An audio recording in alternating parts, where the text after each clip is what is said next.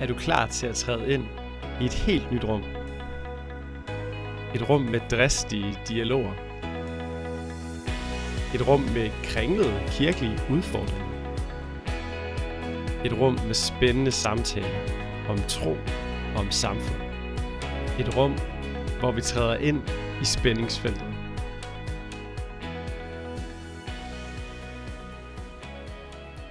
I dag handler det om hverdagsmissionen. Vi har smidt teologerne ud af rummet, og, eller jeg har stadig, men jeg må ikke sige så meget. Og så har jeg inviteret to helt normale kirkegængere, selvfølgelig med hver sin kompetence inden for det her felt, til at komme og tale om hverdagsmission. Hvordan skal missionen se ud i dag? Hvad er den bedste fremgangsmåde, den bedste metode i forhold til missionen i dag? Og det er så vigtigt for mig lige at komme med en disclaimer her, inden vi går i gang, at både Rebecca og Christian, som er med, jo repræsenterer en del af kirken i Danmark, som har et meget sådan, hvad man siger, proaktivt syn på mission, at mission er noget, man er kaldet til som kristen, og man fortæller mennesker sådan aktivt om Jesus. Det ved jeg godt, der er andre dele af kirke i Danmark, som vil være lidt mere forbeholdende overfor. Så hvis du tilhører den del, så vil jeg sige, at det er ikke lige det, der bliver debatteret i den her debat. Der vil jeg henvise til en tidligere debat, jeg har haft omkring mission med Marie og Emil, som du kan finde herinde på siden i spændingsfeltet. Så lyt til den, hvis du mere er tøvende overfor, om mission overhovedet er noget, vi skal, og i så fald hvordan. Det her er mere sådan to unge mennesker, som er inden for indre mission, og som har en bestemt forståelse af mission, som drøfter forskellige nuanceringer i forhold til det. Ja, det er i hvert fald en spændende snak, så lyt godt med, uanset hvem du er. Velkommen til spændingsfeltet, Christian og Rebecca. Tak fordi I vil være med. Tak fordi vi måtte være med. Rebecca, vil du starte med at præsentere dig selv for lytterne? Yes. Jeg hedder Rebecca, er 26 år gammel, bor i Aarhus, kommer også fra Aarhus, læser antropologi på kandidaten. Ja, Christian. Jamen, jeg hedder Christian Feldmose, og jeg er 26 år gammel og bor i Randers, og arbejder som volontør i Snak Tro. Ja, ellers så er jeg uddannet elektriker og har en dejlig kone og alt sådan noget. Fedt. Og i dag, der skal vi jo tale om hverdagsmissionen. Og vi har smidt teologerne ud, eller jeg har stadig, men jeg skal ikke have så meget at sige, men forsøgt at smide teologerne ud af snakken for en gang skyld, og prøve sådan at tage lidt mere sådan en, forhåbentlig lidt mere nede på jorden, kristen til kristen snakker om, hvordan er det, vi gør mission i dag. Og jeg har jo, det er jo ikke nogen hemmelighed, jeg har prøvet at finde jer to, også fordi at jeg har en idé om, I har lidt forskellige tilgange til det her emne. Så det glæder jeg mig til, at vi skal snakke om. Og jeg tænkte på, at det første, jeg bare ville spørge jer om, det er sådan et generelt sådan, hvad er de ord, jeg sætter på mission, sådan definitionsagtigt, og hvad er sådan min umiddelbare vinkel i den her snak? Altså, hvad er det, jeg umiddelbart lige tænker, det vil jeg lige slå an med, i forhold til, hvordan vi gør mission i dag. Ja, så Rebecca, du får lov til at starte. Så nogle nøgleord på missionen for dig, og hvad synes du, vi skal gøre, eller hvordan gør vi det? Sådan slå tonen an. Ja. Jamen, jeg tænker, at mission, det handler om relationer, og skabe relationer til de mennesker, vi helt naturligt færdes iblandt, om det er kolleger, eller medstuderende, eller naboer, eller hvem det nu kan være. Og kunne danne relationer og venskaber til dem, snakke med dem om hverdagsting, men også om tro, og at kunne være noget for dem, i det, de har brug for. Både det, de måske selv sætter over på, men også at prøve at kunne se, om man kan se nogle behov på, hos dem, som de måske ikke selv sætter over på, men noget, man kan hjælpe dem med, og en måde at være der for dem på. Og ja, jeg tror, at vi skal gøre det på en måde, hvor vi sådan skal se, nu er det måske også antropologen, der kommer ind i mig, men sådan at gå lidt analytisk til værk, så sådan se, at hvad er det for nogle behov eller længsler, der er i vores samfund, hvor er det folk, hvad er det for nogle spørgsmål, folk stiller, og hvor er det, folk er hen, hvor er det, vi skal møde dem hen. Og det tænker vi heldigvis kan gøre mange forskellige steder. Christian? Helt sikkert. Mission for mig er, altså det er jo nok ikke et fremmedord som sådan, i og med, at jeg jo lidt arbejder i noget, der hedder indre mission og sådan noget. Men mission er ikke sådan et hverdagsord for mig. Og det kan måske også være lidt svært for mig, hvad sådan at skulle definere, hvad mission sådan lige er. Sådan, altså jeg synes, det lyder dels som sådan lidt militært udtryk, og det synes jeg kan noget, hvis man snakker om mission på sådan et overordnet plan. Altså at Gud har en mission. Og det er egentlig også en tanke, jeg bruger sådan ret meget i min hverdag, at det er Guds mission, men vi har ligesom lov til at arbejde med på den, og være sådan, sådan så det ligesom er Gud, der har det store overordnede ansvar. Netop fordi, at den måde, som vi arbejder på i Snak Tro, er jo tit sådan nogle små dryp. Kan du ikke lige hurtigt give sådan en præsentation af, hvad er Snak Tro? Det er måske meget fint. Jamen, Snak Tro, det er sådan intet mission, sådan evangeliserende, sådan, arbejdsgren, hvor vi er nogle ansatte, og så er der en masse frivillige rundt omkring, og det vi sådan ligesom laver, det er, at vi prøver at tage ud og møde mennesker, sådan, der hvor de er, og så vil vi gerne ligesom skabe et rum, hvor der er mulighed for at snakke om tro. Ikke nødvendigvis snakke om kristendom, men snakke om tro, for ligesom at møde folk der, hvor de er. Vi arbejder sådan ret meget ud på sådan en tese om, at alle mennesker, de tror et eller andet, så hvorfor skal vi ikke tale om det? Det er sådan meget det. Og selvfølgelig, altså vi er kristne, og det kommer jo selvfølgelig i spil, når vi møder folk til en samtale om, jamen hvad tror du, og hvad tror jeg?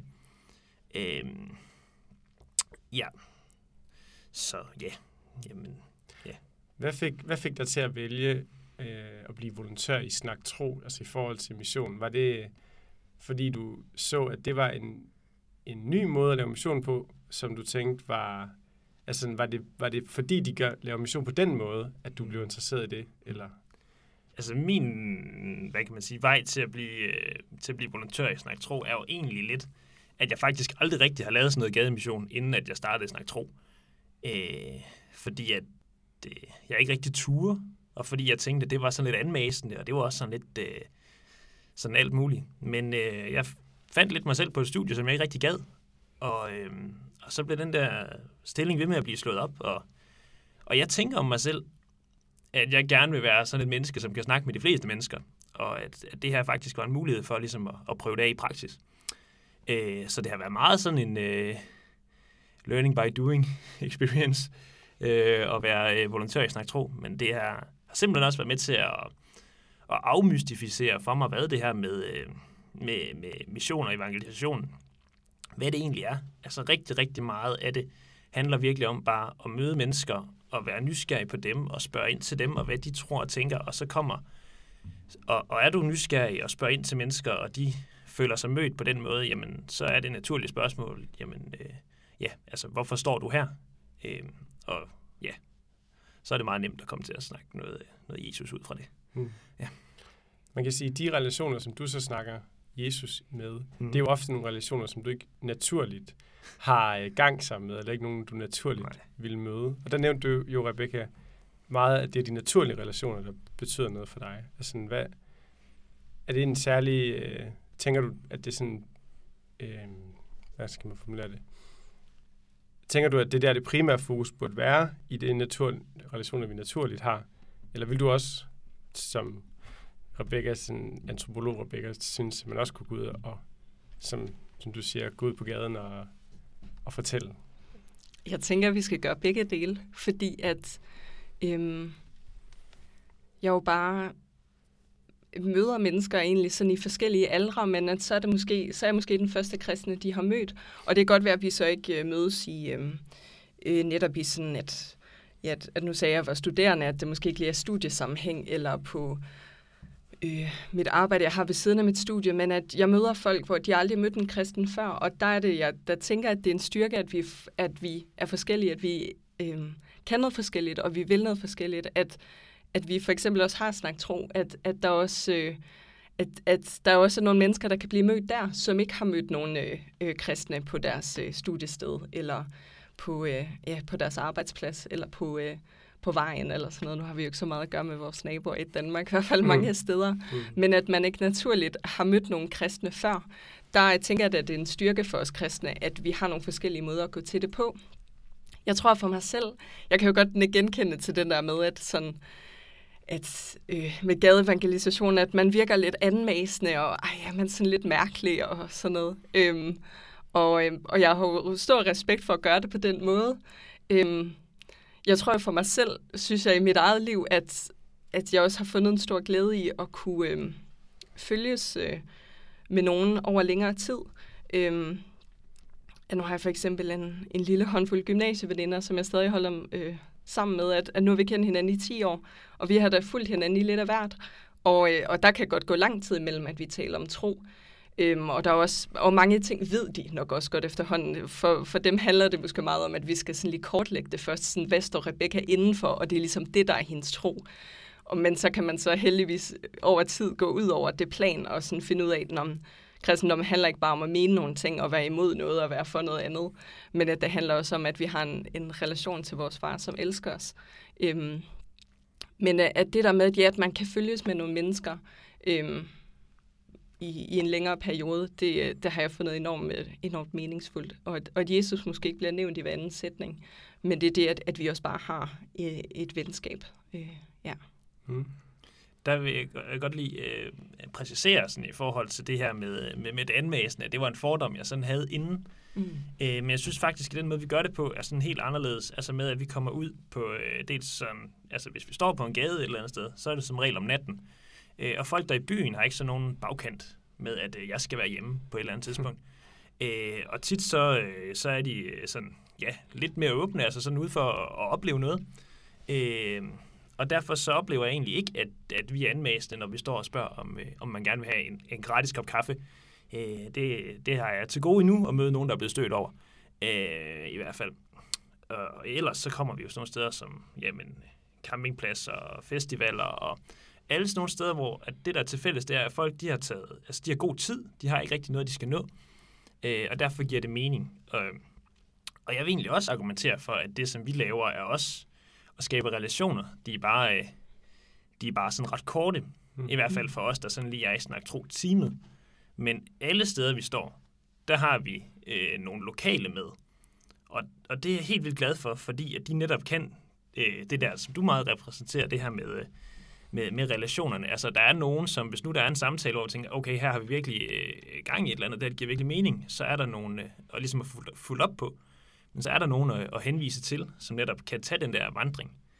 Altså, det der med at blive omvendt og komme til tro, er meget sjældent noget, der sådan sker sådan lige fra det ene øjeblik til det andet ude på gaden. Det er som regel ligesom en vandring i sådan, med en masse små sådan dryp. Og vi er jo et sted, sådan 1, 2, 3 dage, et eller andet i den retning, og så er vi der måske, ikke mere, så går der måske helt over, end vi er der igen. Så derfor så, det vi får lov til, er jo tit bare sådan at være et lille dryp på en rejse, og derfor er det helt vildt rart at have et samarbejde med nogle lokale, som netop kan gå sammen med de her mennesker på deres rejse. Ja, det er det bare lige. Det kan jeg godt forstå. Og det er da også vildt fedt at høre, at der er lokale, som kan tage fat på det. Og ja, så er det dryp på vejen. Men det er jo vildt godt, at de her mennesker bliver mødt der, hvor de så lige er, om det er på en campingplads, eller om det er i byen. At de møder en kristen på deres vej. Ja. Hvilke... Og nu bliver det jo lidt et teologisk spørgsmål, slår mig lige, men nu har jeg jo forberedt det på det. Sådan. Der er du måske miljøskadet på den måde. Ja, det er nok. Hvilke bibelske... Har I nogle forbilleder, eller nogle steder, eller nogle ord, som I tænker, det er lige det der, jeg tænker med mission, eller det er lige mission for mig, lige præcis den historie i Bibelen, eller den der sætning, eller sådan. Ja. Så jeg kan rigtig godt lide den der fortælling om Filip og den etiopiske hofmand, jeg tror nok, det er på Oslands Gerninger et eller andet sted, hvor der er den her beretning om Filip, som ligesom får at vide åndenagtigt, at han skal gå et eller andet sted hen. Og så sidder der så en hofmand fra en helt sådan fremmed kultur, og i sin vogn, og sidder og læser af, åbenbart højt, så Filip kan høre det, profeten Isaiah, sådan en eller anden skriftrulle. Og det der med, at Filip han ingenting skal gøre. Altså han går bare hen ved siden af den her vogn, og så hører, at den her mand han sidder i forvejen og læser Bibelen, og det eneste spørgsmål, han ligesom sådan lige stiller der, jamen forstår du det, du læser? Og så siger manden, jamen nej, hvordan skal jeg kunne det, når der ikke er nogen, der sådan underviser mig, vil du ikke lige komme op lige? Og så enkelt er det, men det her med, at Filip egentlig ikke rigtig skulle gøre noget, han skulle bare være villig til at gå, netop fordi det her med, at det er Guds mission, og at vi får lov til ligesom at være nogle små brikker i det, og det er mega spændende. Altså, en af de helt fede ting ved det her med evangelisation, synes jeg også er netop det her med sådan op til vi skal afsted om aftenen, eller vi skal på en eller anden tur eller sådan noget, og så ligesom gå og bede lidt og udfordre Gud lidt på, eller sådan, hvad har du til os? Hvad skal der ske? Og det er bare så enormt spændende at få lov til ligesom at være en del af, synes jeg. Ja, og meget interessant, at den historie, du nævner jo netop er, det er måske også meget typisk, at det er sådan en historie, som man så finder, fordi han jo netop også tager ud og finder en mand på vejen. Det er meget sådan, det giver rigtig god mening, at det lige er den, som bliver dit forbillede, altså, i hvert fald ud fra, hvad du har fortalt om Snak Tro. Hmm. Hvad tænker du, Rebecca? Har du nogen... Jamen, der var en, der på et tidspunkt pointerede for mig, det er i Daniels bog, at Daniel han får at vide, at han skal lære kalderernes, jeg tror, der står skrift og sprog og sådan noget. Mm. Skal ligesom lære, hvad det er, de er for nogle mennesker. Nu var jeg inde på det lidt før. Det der med at prøve at finde ud af, hvad er det, de mennesker omkring en, som ikke kender Jesus, hvad er det for nogle spørgsmål, de har, hvad er det for nogle længsler, de har i livet. At jeg tror, at der var det helt konkret, at Daniel han skulle ind og lære en anden kultur og et andet sprog. Men jeg tror også i Danmark, at der kan vi måske også nogle gange opfatte lidt kultur, og hvis vi skal kalde det den verdslige kultur, eller sådan, hvis man ikke har stiftet så meget bekendtskab med den, at det er jo også et sprog at lære. Og gå ind og interagere med de her mennesker, og at Daniel også skulle det. Noget, der sådan var så lavpraktisk, eller sådan, så kan det måske være svært at lære et andet sprog. Det tror jeg, at det var for ham. Mm. Men det der med, at det var en meget sådan lavpraktisk måde også, han skulle ind og sådan, han skal kende de mennesker, for at han også kan tale ind i deres kontekst. Jeg tror på, at Gud han kan bryde grænser lige meget hvad, heldigvis, og det går ikke an på os. Men at kultur og mennesker er forskellige, er bare sådan en helt naturlig ting blandt os mennesker. Og dermed er det også noget, Gud han prøver at udruste os i og tale ind blandt de mennesker, vi er omkring. Mm. Ja, og nu begynder du lidt at tale om... Altså, jeg ved jo, også fra andre venner, jeg har, der læst antropologi, at I får jo også noget undervisning omkring sådan missionshistorie, og omkring imperialisme og kolonialisme og alle de her ting. I din undervisning omkring missionshistorien fra sådan et antropologisk synspunkt, har du så fået nogle nye briller på en praksis i forhold til missionen i kirken? Eller sådan, er det noget, havde du nogle aha-oplevelser i nogle af de timer i forhold til den måde, vi har gjort mission på? Ja, heldigvis. Ja. Fordi man kan nok godt blive ret slukket, og hvis man bare tager det med sig, som ens underviser siger, så går man bare derfra, fordi at missionærer er ikke særlig, det er ikke nogen særlig populære mennesker, når man læser antropologi. Mm. Det bliver talt meget dårligt om, hvad det er, de har gjort og været inde og ødelægge kultur og sådan noget gennem verdenshistorien. Jamen, jeg tænker egentlig sådan, at at vi kan... Altså, at jeg synes egentlig, det giver god mening, ikke for at tale ned om noget, som nogle af vores forfædre har gjort, som måske var en dårlig idé, men det der med, sådan for eksempel, så har man fragtet orgler til Afrika og sådan noget. Ikke, at der er noget galt i det, men det lyder bare så fjollet, kan man tænke nu. Og de har bare gjort det, fordi, nå ja... Og at så havde de et syn på, at det var vildt forkert at spille trommer, som den lokale befolkning måske gjorde, men at det kunne ikke være en del af den måde, man kunne lovprise Gud på. Men jo, jeg synes heldigvis, at det har givet mig noget med, at man også bare... Jeg tror, at vi tror på den samme Gud. Jeg tror, vi har forskellige gudsbilleder, og det behøver egentlig ikke at have noget med kultur at gøre, synes jeg, fordi jeg tror også, at os tre kan have forskellige gudsbilleder, uden at det ikke... uden at vi ikke taler om den samme Gud. Men det der med, at kultur er bare et sprog, som vi mennesker taler, og jeg tror, at teologi er sat ind i kultur. Så derfor er vi også nødt til at forholde os til, at måske er det ikke den danske salmebog, vi skal sende ned til Afrika sammen med et orgel. Altså, at kristendommen kan se ud på mange forskellige måder rundt omkring i verden, og det er der ikke noget galt i. Ja. Mm. Og det er sjovt, fordi Christian, jeg fornemmer allerede også på navnet Snak Tro, at man måske har rykket sig lidt hen imod Rebecca. Også i det arbejde faktisk jo egentlig. Sådan, jeg kan huske, at jeg var en ung radikal i mur. Der lavede vi for eksempel sådan nogle øvelser, hvor vi øvede os på at lære at fortælle evangeliet på 2 minutter. Sådan så vi kunne, når vi stod et eller andet sted, så kunne vi fortælle det på 2 minutter. Altså, og du nævnte jo netop, at det ikke, vi skal ikke, det lyder som om, at det ikke kun det, I gerne vil. Du sagde det der med, at vi vil også bare gerne snakke tro. Ja.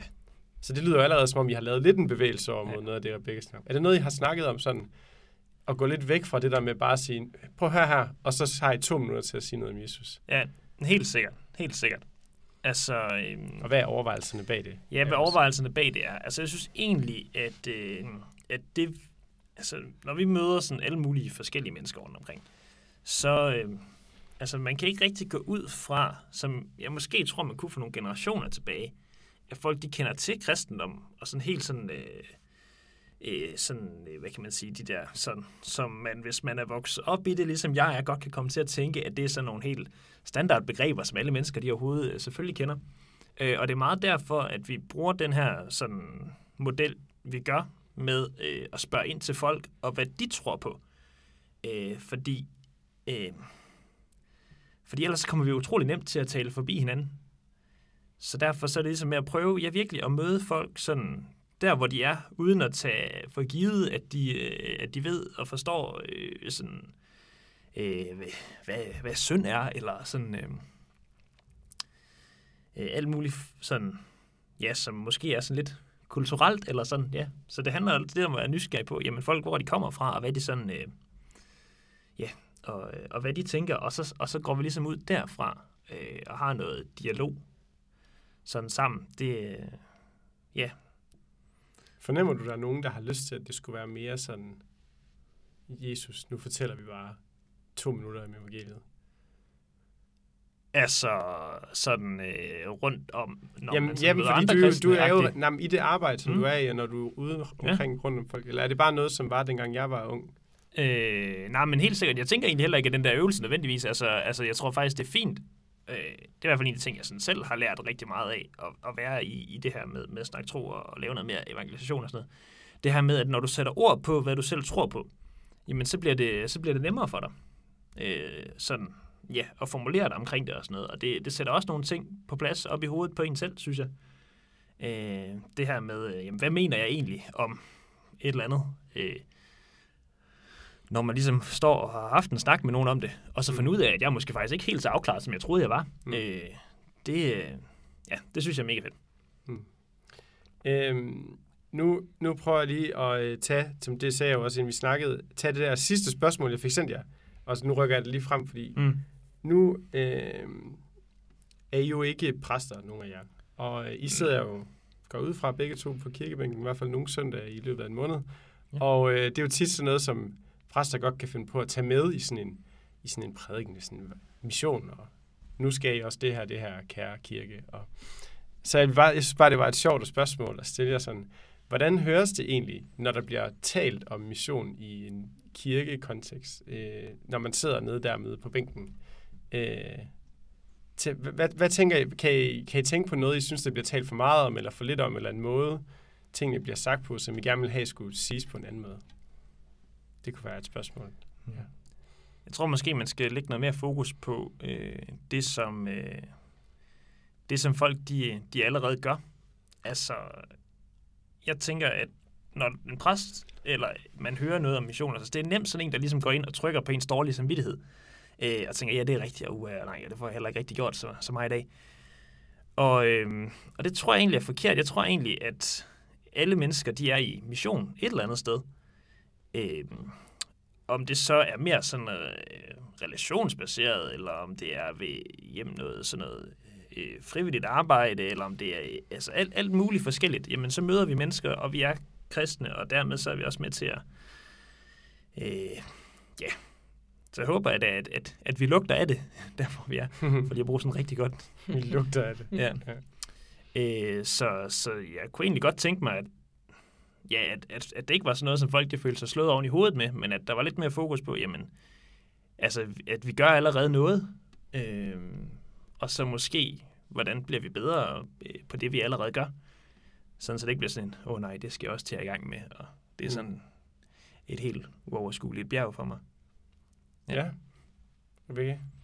Jamen, altså, jeg tror netop også, at jeg sidder og tænker både sådan dårlig samvittighed, men også, at jeg synes, det er skræmmende, når de står og tale om det fra prædikestolen, og man tænker, hvordan skal jeg gå til det, og ja, skal jeg bare lige gå ud og sige sådan, Jesus eller sådan ud af ingenting, og hvordan skal der lige starte en samtale ud fra det, og synes folk, at man virker dum og hjernevasket, eller hvad man nu kan være bange for. Jeg synes noget, jeg har fundet en stor trøst i, det er, at og det er jo lettere sagt end gjort, men at jeg skal være mig selv, for jeg tror også, det er det, folk er interesseret i, når de taler med mig, og at de hører, at jeg er kristen, eller at vi er kristne, at de vil jo gerne høre vores historie, men hvorfor er vi det? Det kan godt være, at de stiller spørgsmål til, nå, så drikker du dig ikke fuld, eller du venter med sex til ægteskabet, og sådan noget. Og det er jo også nogle ting, de jo nok, eller det spørger de jo også ind til, fordi de gerne vil vide det, og fordi det er noget, der er anderledes i dagens Danmark end lige mainstream. Men jeg tror også, at folk vil jo egentlig også bare gerne høre, bilder jeg mig ind i hvert fald, hvorfor det er, jeg er kristen, hvad det betyder for mig, i stedet for, at jeg skal stå og svare på en masse spørgsmål og forsvare Gud. Men at det, ja, så vi, det tror jeg i hvert fald godt selv, at jeg kan gøre. Det bilder mig også ind, at andre kan, at vi kan få det op på et eller andet plan, hvor vi tænker, at ja, jeg er bange for at føle mig dum, eller at det er nogle spørgsmål, jeg ikke kan svare på, eller sådan noget. Hvor jeg tror, at vi måske også skal se det i sådan et lys, at det er nogle ting, vi godt kan svare på, fordi hvad det betyder for dig at tro, og hvad Gud er for en størrelse, det tror jeg alle sammen, vi har gjort os tanker om, hvis vi, hvis vi er kristne, og det er noget, vi godt kan svare på. Det tror jeg også er noget, der kan gøre indtryk hos folk. Og se det på den måde. Hvad vil I, det er også lidt et træls spørgsmål for jer, jeg ved, jeg kunne forestille mig, at I har lyst til begge to at sige begge dele, men nu spørger jeg alligevel om det sådan, hvad skal man prioritere mest som enkelt person, som kristen og som kirke måske, sådan diakonalt arbejde, eller ud og fortælle om Jesus arbejde? Altså diakonalt, med det mener jeg simpelthen bare hjælpearbejde jo. Altså bare gå ud og servere noget suppe på en varmestue, eller give noget lektiehjælp, hvor du overhovedet ikke snakker om Jesus. Du hjælper bare med matematik. Altså hvad skal man prioritere mest? Hvad er den bedste strategi, så at sige? Både for den enkelte og for en kirke. Altså det eksperiment, du gerne vil lave, det er, at det her er lidt noget, der har to ben, og nu skal vi vælge et af dem, der skal amputeres. Jamen, jeg ved godt, det var... Ja, det kan vi jo godt. Så måske prøv. Sige, hvad for ben, der skal være længst. Ja, hvad for ben, der skal være længst i hvert fald. Ja, jamen...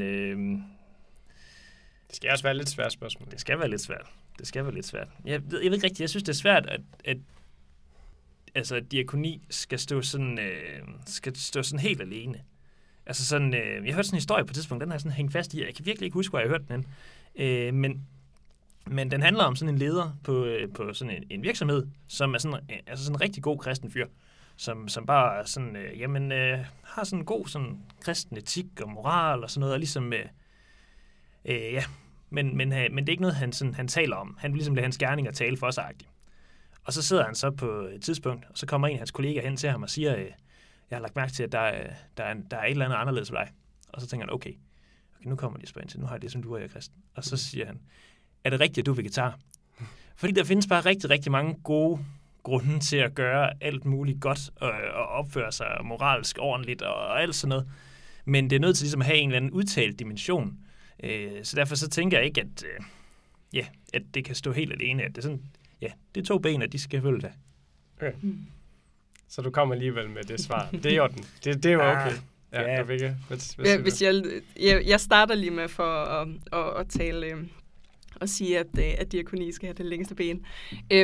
Fordi at jeg også tænker, at folk kan have nogle associationer til religiøse mennesker om, at vi siger alt muligt, har alle mulige flotte ord, men vi og siger, at vi skal elske mennesker, og vi skal være gode mennesker og alt muligt, og så er vi det faktisk ikke. Og hvis man bare står og taler med et menneske, så er det ikke noget, man får lov til at se i det levede liv.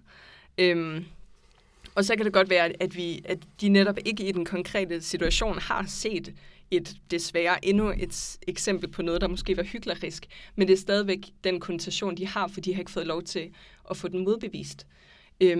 Samtidig tror jeg så, jeg vil gerne indtage begge positioner, fordi at jeg synes også, at i diakonien, at der er jo også fare for, at det, man så forbinder diakonien med, selvom at den er nok så god og nok så vigtig, det bliver en eller anden form for tynd, luftig humanisme, og at kristendom måske, som jo nogen også forbinder det med, og det er jo ikke, fordi det er forkert, men det er bare ikke det hele historien, men det bliver sådan nogle varme, dejlige følelser, og kristendommen handler om at være et godt menneske. Og det kan jeg bare være bange for, at diakonien, den kun kommer til at handle om, at vi skal være gode mod hinanden, men ikke at, hvor kommer den kærlighed fra, og der er en, der elsker os mere, end vi kan elske hinanden, som er vores forbillede, og det er der kærligheden udspringer fra. Så det bliver bare sådan noget tynd luft, kan jeg også nogle gange tænke med diakoni. Det er jo en svær tilgang, hvor meget der skal være af det hele, eller sådan noget. Det er jo ikke nogen knapper, man bare lige kan skrue på, eller sådan. Det er jo, jeg tænker, det er en sådan kompleks sammensætning af de to ting. Ja, og det er jo det, der gør emnet så spændende, jo, fordi det netop er meget komplekst. Altså, der sidder jo nok lytter med, som jo nu måske meget konkret jo sidder og overvejer, hvad skal jeg prioritere min tid og mine ressourcer på? Skal jeg være frivillig i en varmestue, eller hvad skal jeg gøre? Så på den måde, så er det jo, det er meget komplekst, men det er også noget, hvor man bliver nødt til at træffe en prioritering, i hvert fald som enkeltperson, men også som kirke. Og ind i den frustration, som I måske også selv har stået i som enkeltpersoner, er sådan, hvis vi prøver at trække det helt ned på sådan et simpelt hverdagsniveau, er der sådan nogle gode fifser og tricks, som I hver især tænker, den tilgang, jeg har til missionen, den har givet mig det her, som jeg tænker er en god, helt simpel, lavpraktisk ting at tage med sig, hvis man gerne vil arbejde videre med det her hverdagsmission? Jeg ved ikke, om det er et tip, men det er i hvert fald sådan en ting, jeg har tænkt meget over. Altså, jeg er elektriker, og dermed har jeg også været lærling på et tidspunkt. Og der, hvor jeg var lærling, så var det meget sådan, at så kørte man sammen med en svend i en periode, ligesom. Og det er en ret vild ting, når man møder der første dag, og skal sætte sig ind i en firmabil sammen med et menneske, man ikke kender. Nu skal vi bruge de næste 8 timer sammen på at lave et eller andet. Det er ret vildt. Og for at det ikke skal blive sådan fuldstændig sådan røvsygt, så er man jo lidt nødt til ligesom at spørge lidt ind til hinanden. Og hvad jeg ikke har hørt om alle mulige små nabokonflikter, og så var der lige et eller andet med konen, eller om søndens fodboldhold, eller altså alt muligt forskelligt, som mennesker de går op i, og som jeg faktisk synes er spændende at høre om. Men det er også bare rigtig, rigtig tit, hvor jeg tænkte, jamen det gider de ikke. Altså, det gider de da ikke høre om. Og hvis, der kommer bare til at tænke på, at mit er jo ikke sådan, at være kristen og gå op i det er jo ikke mindre værd. Og jeg tror bestemt heller ikke, det er mindre interessant. Så det, der prædiker jeg også ret meget til mig selv. Men ligesom at ture fortælle sådan, ja, åbent om, hvad man sådan går og laver, og hvad det fylder ens liv, og hvad det betyder og sådan noget. Og ikke sådan gå og tage sådan et overhensyn af, at det gider de sikkert ikke høre om. Ja. Okay. Jeg tænker lidt i sammenhæng med det, du sagde før, Christian, at det er noget, vi i forvejen gør, så se ud i det, sådan, hvad er det for nogle ting, jeg gør i forvejen, og hvad er det for nogle mennesker, jeg møder i forvejen, i stedet for, at man måske kan tænke, at jeg er et travlt menneske, og hvor skulle jeg lige få tid til at bruge 3 timer om ugen til at sidde ned i en eller anden varmestue eller sådan noget. Det synes jeg også, man skal udfordre sig selv på, skal jeg gøre. Det kunne være, jeg også skulle udfordre mig selv på det. Men at se, hvor er det, man er hen i forvejen, og nogle mennesker, man møder der. Hvordan er det, jeg kan være noget for dem? Bed Gud om at hjælpe ind til at se nogle behov hos de mennesker. Og jeg kan bede for dem, og sige til dem, at jeg beder for dem, hvis jeg ved, at der er et eller andet, der er svært lige nu. Så tror jeg også, eller sådan, jeg har også oplevet flere gange, at folk også har sagt til mig, at hvis de nu enten har kendt mig gennem noget tid, eller har kendt nogle andre kristne også, og heldigvis, at de har det, men at så kan de godt sige, at kristne er sådan nogle, de har bare styr på alt. Så jeg tror, at det er faktisk også noget, der er blevet meget sådan en kæphest for mig, det er også at ture at være sårbar. Fordi at vi skal helt sikkert også lytte til folk og være noget for dem. Men jeg tror faktisk også, at vi giver dem noget ved at også ture at åbne op og fortælle dem, at lige nu er det her svært. Måske decideret spørge om et godt råd, men også bare og sådan, altså, at de også bare, at man giver mulighed også bare for at lytte. Det er måske meget forskelligt, hvad man møder af det, men det er i hvert fald noget, jeg har mødt, at det kan folk godt have et indtryk af. Man har bare styr på det. Så for mig at vise, at ja, jeg er også bare et menneske, og jeg kan også godt bruge dig, eller hvad kan man sige. Jeg vil også gerne have en relation til dig. Jeg tror også, du har noget. Jeg tror også, vi har noget at kunne give til hinanden. Ja. Hvordan Nu så det sidste, det bliver så sådan et udsynsspørgsmål, et fremtidsspørgsmål. I kan jo, uden at risikere særlig meget, stå og drømme rigtig meget for det danske kirkeliv, jo, fordi det er jo ikke lige jer, der ene og alene er ansvarlige for det. Men sådan, det synes jeg er godt at have et udblik til sidst, sådan fremad. Hvordan skal den del af Kirke Danmark, som I er en del af, hvordan skal de satse i forhold til missionen de næste, lad os bare sige, 5 år? Hvad drømmer I om? Altså, jeg synes, det er helt vildt spændende, når nu vi er ude med Snak Tro, og så vi kommer til en eller anden byfest eller sådan noget, at så er det jo tit det lokale IM, eller nogle lokale kristne der ligesom er med til at stå der sammen med os. Og det der med, at man kommer ud for sit missionshus eller sin kirke, og ligesom kommer ud og siger, at vi vil gerne være en del af det her arrangement, som den her by ligesom holder. Og vi vil gerne ud og være synlige og sådan og bidrage med et eller andet. Det synes jeg er, det synes jeg er helt vildt spændende, faktisk. At komme ud, der hvor at det øvrige liv, sådan foreningsliv-agtigt. Ej, det ved jeg ikke. Jo, hvor det øvrige liv er. Det var måske provokerende sagt. Men ja. Det er jo meget godt. Ja. Rebecca? Jamen, jeg tænker sådan noget med at sådan, opmuntre og udruste menigheden til sådan en hverdagsmission eller lægemandsmission, eller hvad skal vi kalde det. Men tænker du ikke, at vi er rimelig udrustet til det? Eller sådan?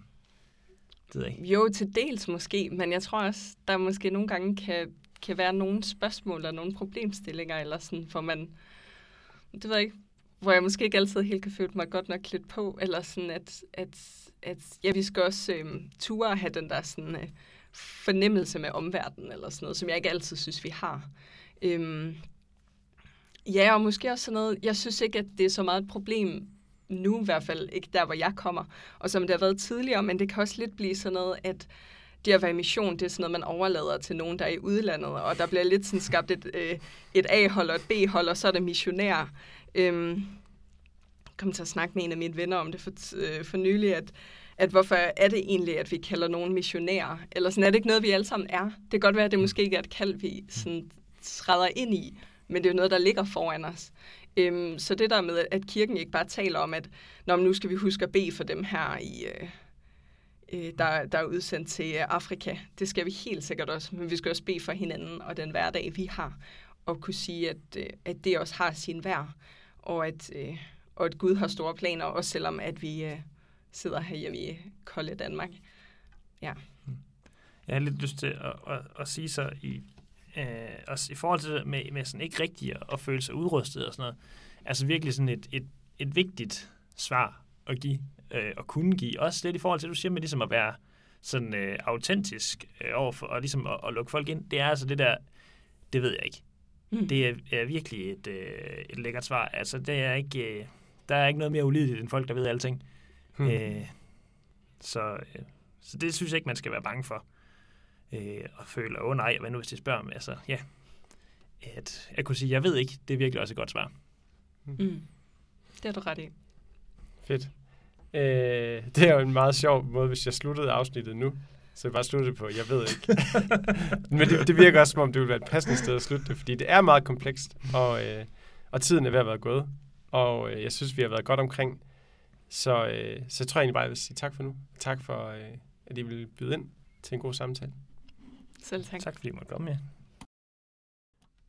Som I jo nok kunne høre, og som vi sluttede af på, så er den her snak om mission i hverdagen for den enkelte kristne meget kompleks, og en samtale, man kan tage en god snak om en hel aften, hvis man har lyst, i en cellegruppe eller en anden sådan samling, en kristen fællesskab. Så det vil jeg da opfordre dig til at gøre. Tag det med til dit fællesskab og tag en drøftelse om, hvordan lever man i mission i dag, og hvad er grunden til, at vi gør, som vi gør i vores fællesskaber? Det er altid en god og frugtbar samtale at tage, tror jeg. Hvis du har lyst til at høre flere afsnit af Spændingsfeltet, kan du gøre det her, hvor du har fundet det her afsnit, eller gå ind på imedia.dk/spændingsfeltet, og følg jo endelig gerne vores Facebook-side og subscribe på kanalen.